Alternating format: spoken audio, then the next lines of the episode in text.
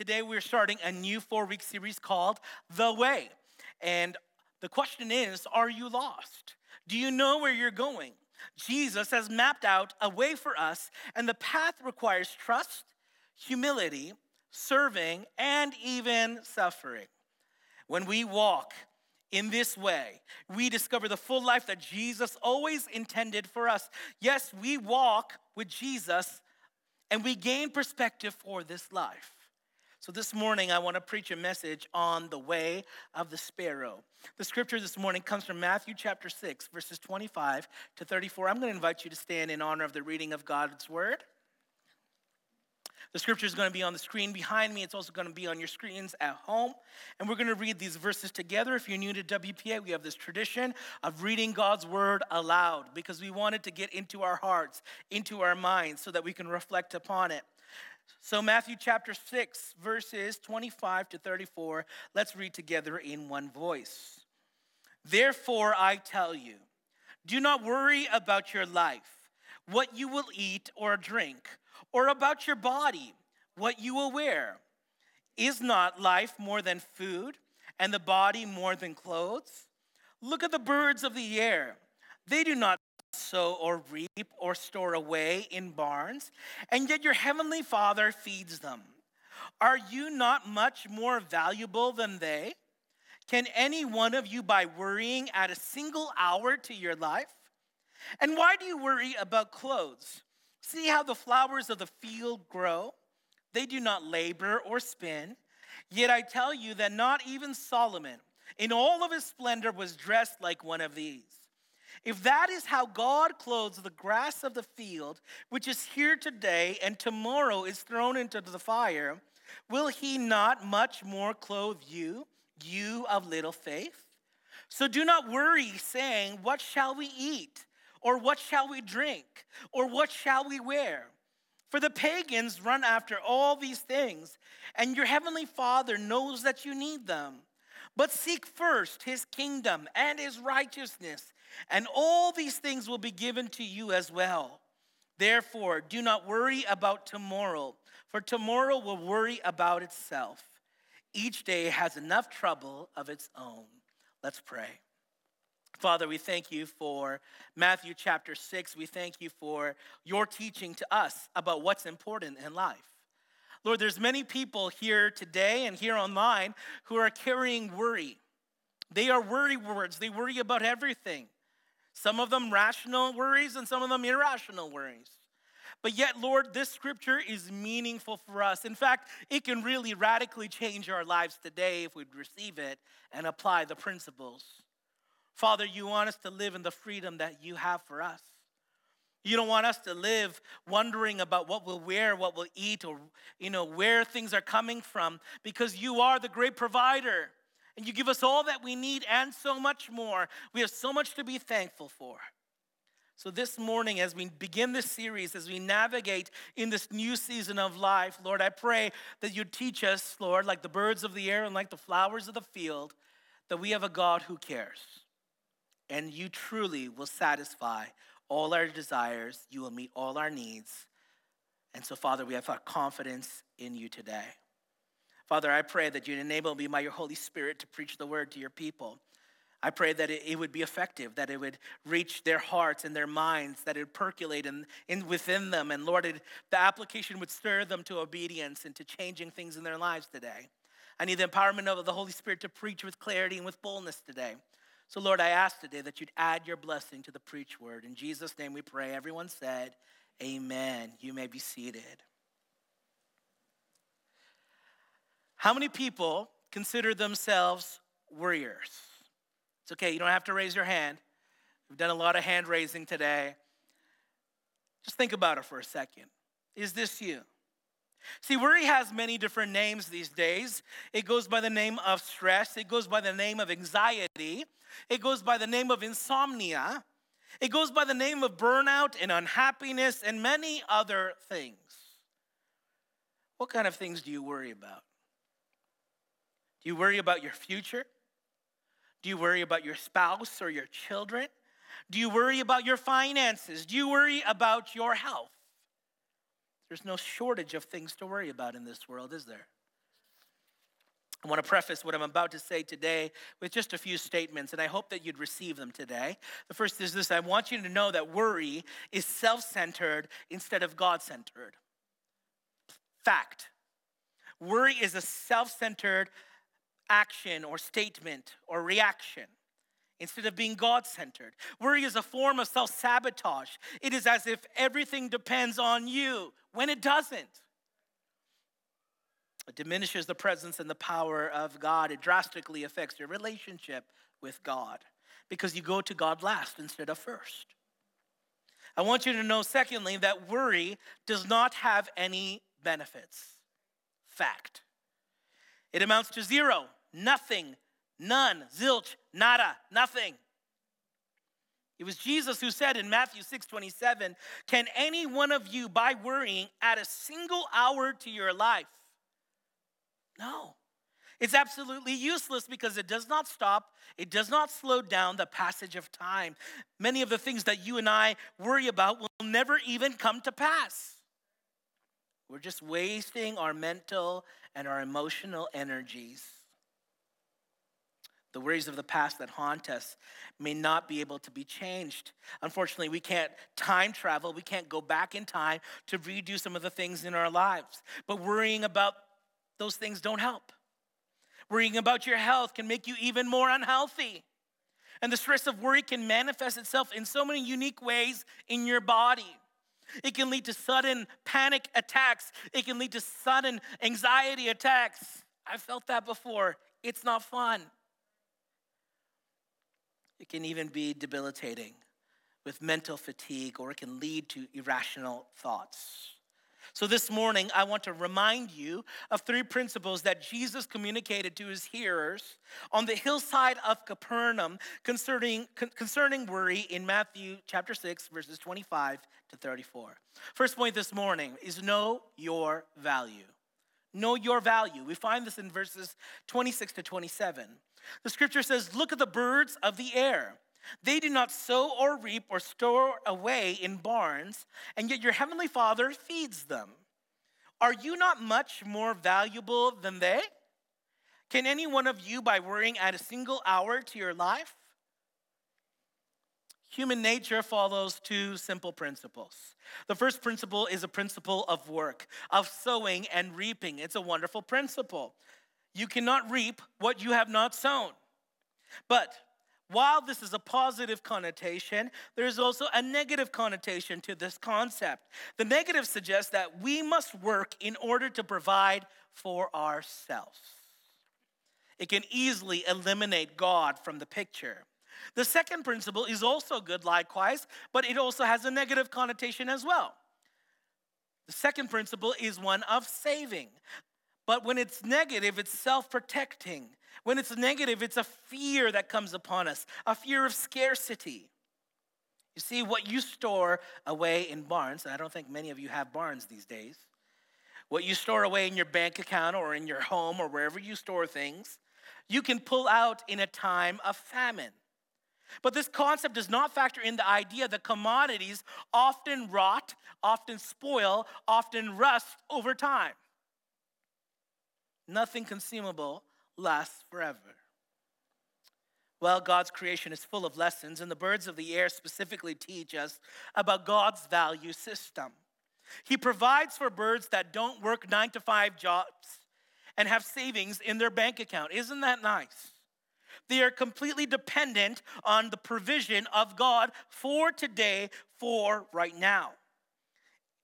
And it is not that these principles are flawed because there is wisdom in saving. There is wisdom in gaining a harvest through sowing and reaping. But the question has so much to do with not where, but in whom we place our ultimate trust. If it's in yourself, my friends, prepare to be disappointed. But if it's in God, prepare to be surprised. And here's the thing I love about it God wants to surprise you. God wants to surprise you with amazing ways that He can meet your needs, but you have to give Him the opportunity to. See, many of us have been searching for someone or something to tell us that we're valuable. We want that affirmation in our lives. And you know what? God offers it to you. You don't have to look any further. You need to know that your true value comes from God. your maker, your creator, your sustainer. So, in comparison to the birds of the air, we are much more valuable to God. For unlike birds, we have a soul. Unlike birds, we have the image of God impressed upon us. Well, Matthew, the gospel writer, generalizes about birds. Luke, the other gospel writer, particularizes about the type of bird. In Luke 12, 24, he says, Consider the ravens. He gets specific here. Consider the ravens. They do not sow or reap, they have no storeroom or barn, yet God feeds them. And how much more valuable you are than birds. We remember that Noah, he sent out a raven, but it never returned to him. We also remember that God sent ravens to bring bread and meat to feed Elijah while he was running away in the desert. It is also important to understand that the raven is an unclean animal because it's a scavenger bird. It just goes and finds the leftovers and picks at it and survives. But nevertheless, God cares for the clean birds and the unclean birds alike. Think about Job. Job, he posed a rhetorical question about ravens in Job 38 41. He said, Who provides food for the raven when its young cry out to God and wander about for lack of food? The psalmist provides the answer to this question in Psalm 147, verse 9. He says, He provides food for the cattle and for the young ravens when they call. God cares about the ravens. I also want to cross reference one more scripture taken from Luke 12, verses 6 to 7. Talks about sparrows. Are not five sparrows sold for two pennies? Yet one of them is not forgotten, is, is forgotten by God. Indeed, the very hairs of your head are all numbered. Don't be afraid. You are worth more than many sparrows. See, the sparrow was the cheapest bird one could ever buy in the marketplace. They were considered poor people's food with just enough protein to sustain them for just another day of life. The New Testament, New Testament commentator Craig Keener, he shares a, a, fascinating cultural background insight when he tells us, according to Matthew 10 29, one could purchase two sparrows for an assarion, which is a small copper coin of very little value. But here it appears that they are even cheaper if purchased in large quantities. So, statistically speaking, if two sparrows are sold for one penny or five sparrows are sold for two pennies, then the argument is how much more valuable? How much more valuable is one human being? How much more valuable are all human beings to God? This is what we call in Latin an argumentum a fortiori. It is a comparison of propositions from lesser to greater, from birds to humans, from pennies to priceless. And if God knows the number of haircles on this head and on your head, a number that you and I don't really know, then you and I need to understand that God knows what you need because He knows the hairs on your head. Let me remind you, friends, today somebody needs to hear this today. You might be questioning how valuable you are, but you are so valuable to God. So, so, so valuable. You are precious in His sight. He loves you so much. In fact, remember that the ransom cost for your life was God's own son's life. So, to the question, how much more, the answer is so much more. Secondly, this morning, Second point is have more faith. Have more faith, verse 28 to 32. Scripture says, And why do you worry about clothes? I like to tell my teenagers that.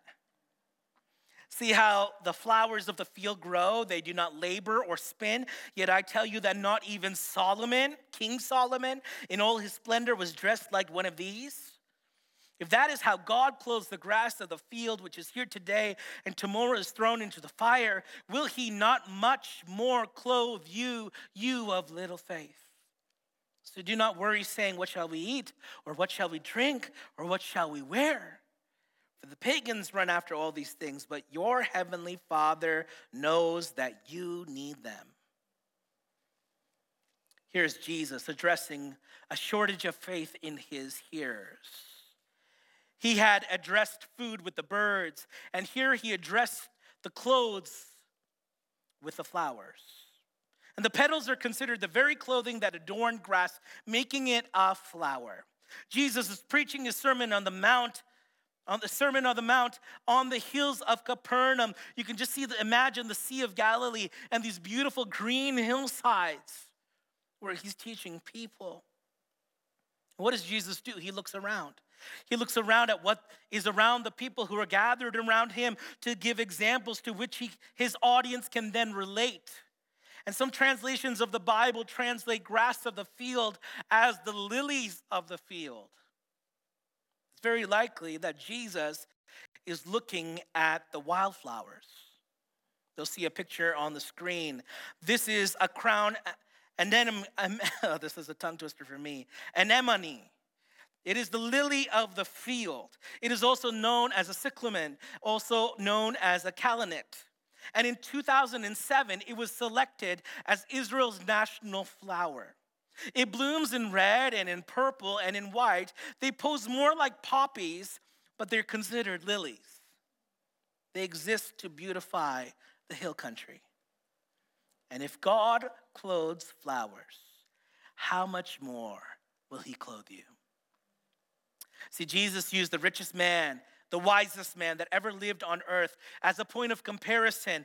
From God's point of view, the flowers of the field were even dressed better than King Solomon himself in all his glory. And when God designs something, it is automatically superior in beauty when compared to anything that we might make, design, or fashion. It's just that good. Is greater than any of the robes that were ever brought as gifts to Solomon from the kings of the earth who sought his wisdom. Furthermore, Jesus talked about the temporality of the flower. It is adorned the way this way, even though despite the fact that it's here today and it's gone tomorrow.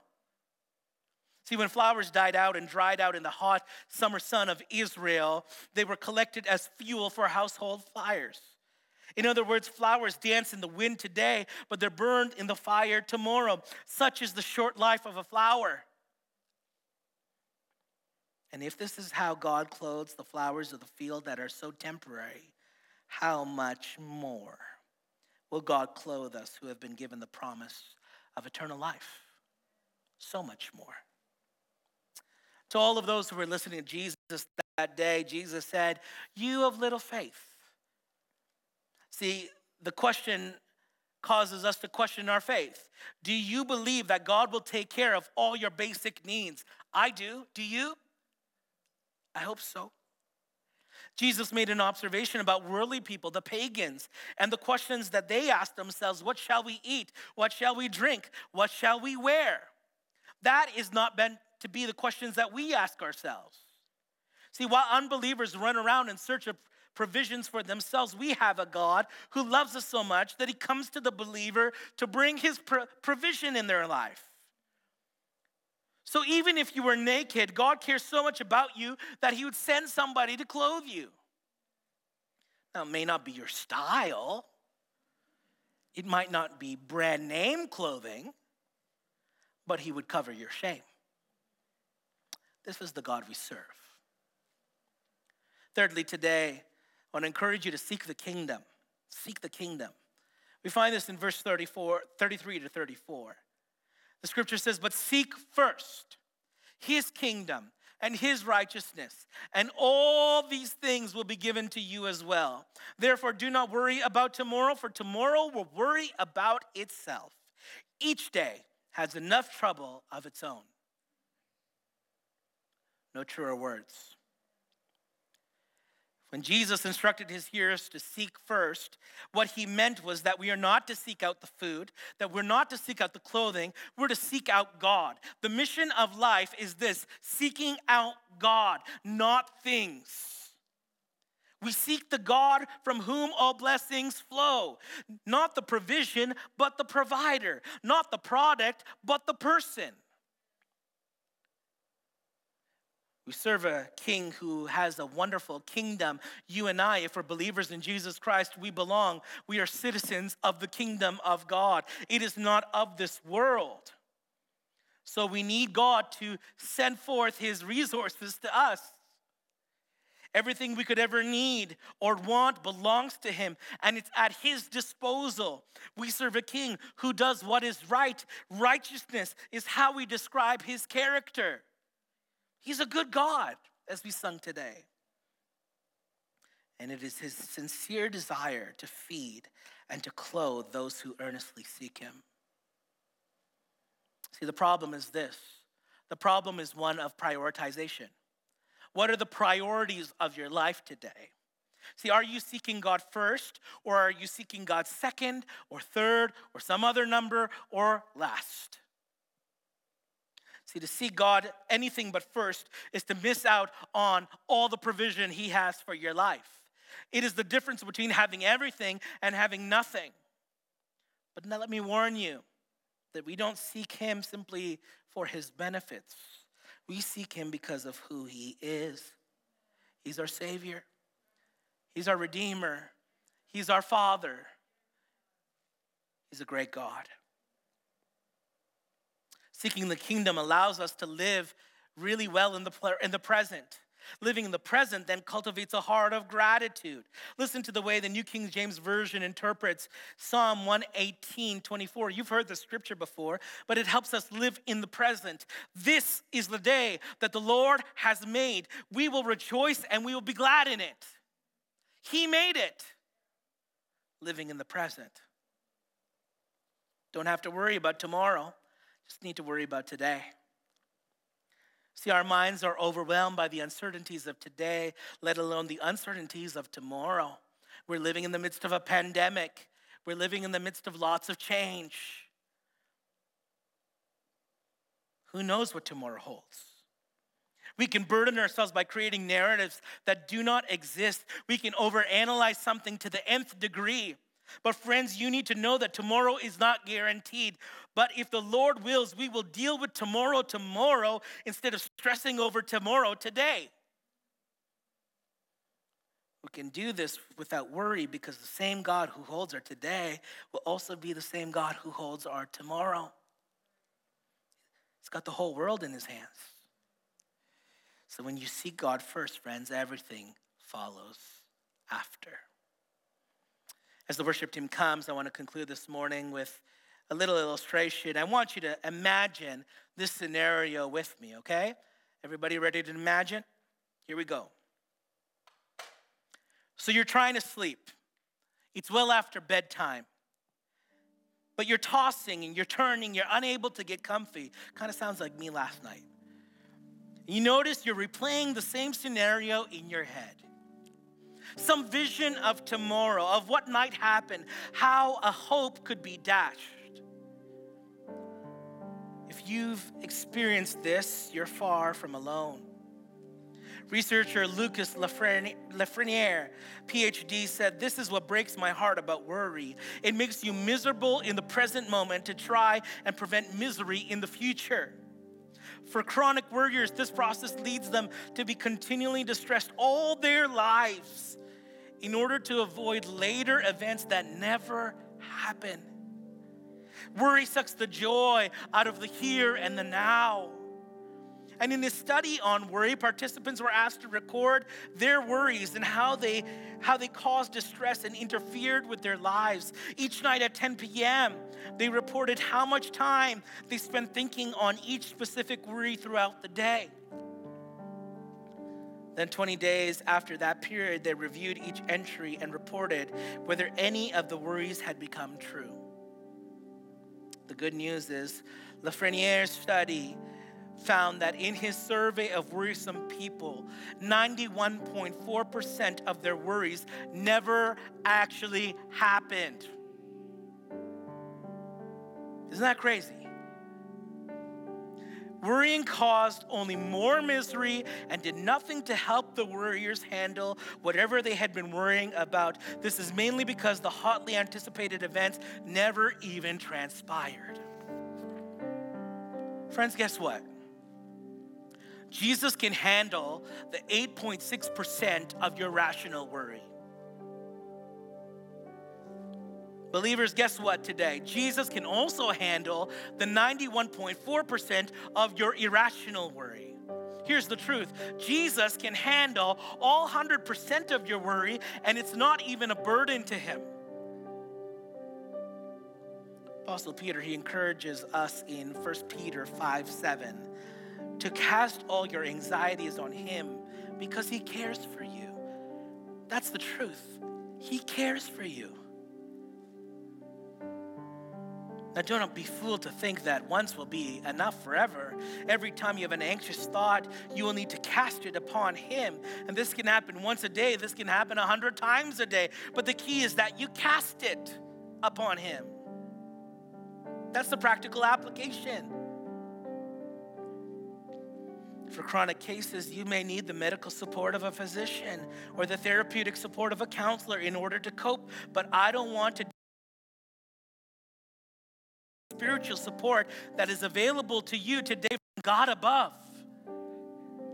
God is not just one of the three options, He is the option. And then medical and therapeutic support must be subservient to the spiritual support that He alone provides. For whatever worry you cast upon Him, here's His promise. His promise is to grant you rest. How many people need rest today? I sure do. Sparrow. And if he clothes the flower, if you can take anything this morning, take this. How much more? How much more? Friends, how much more does he care for you? Cares for you. Let's ponder that for a moment. The God who created the world the God who sent his son to die, he cares about you. He knows your name, he knows the hairs on your head. He cares for you. Let's pray.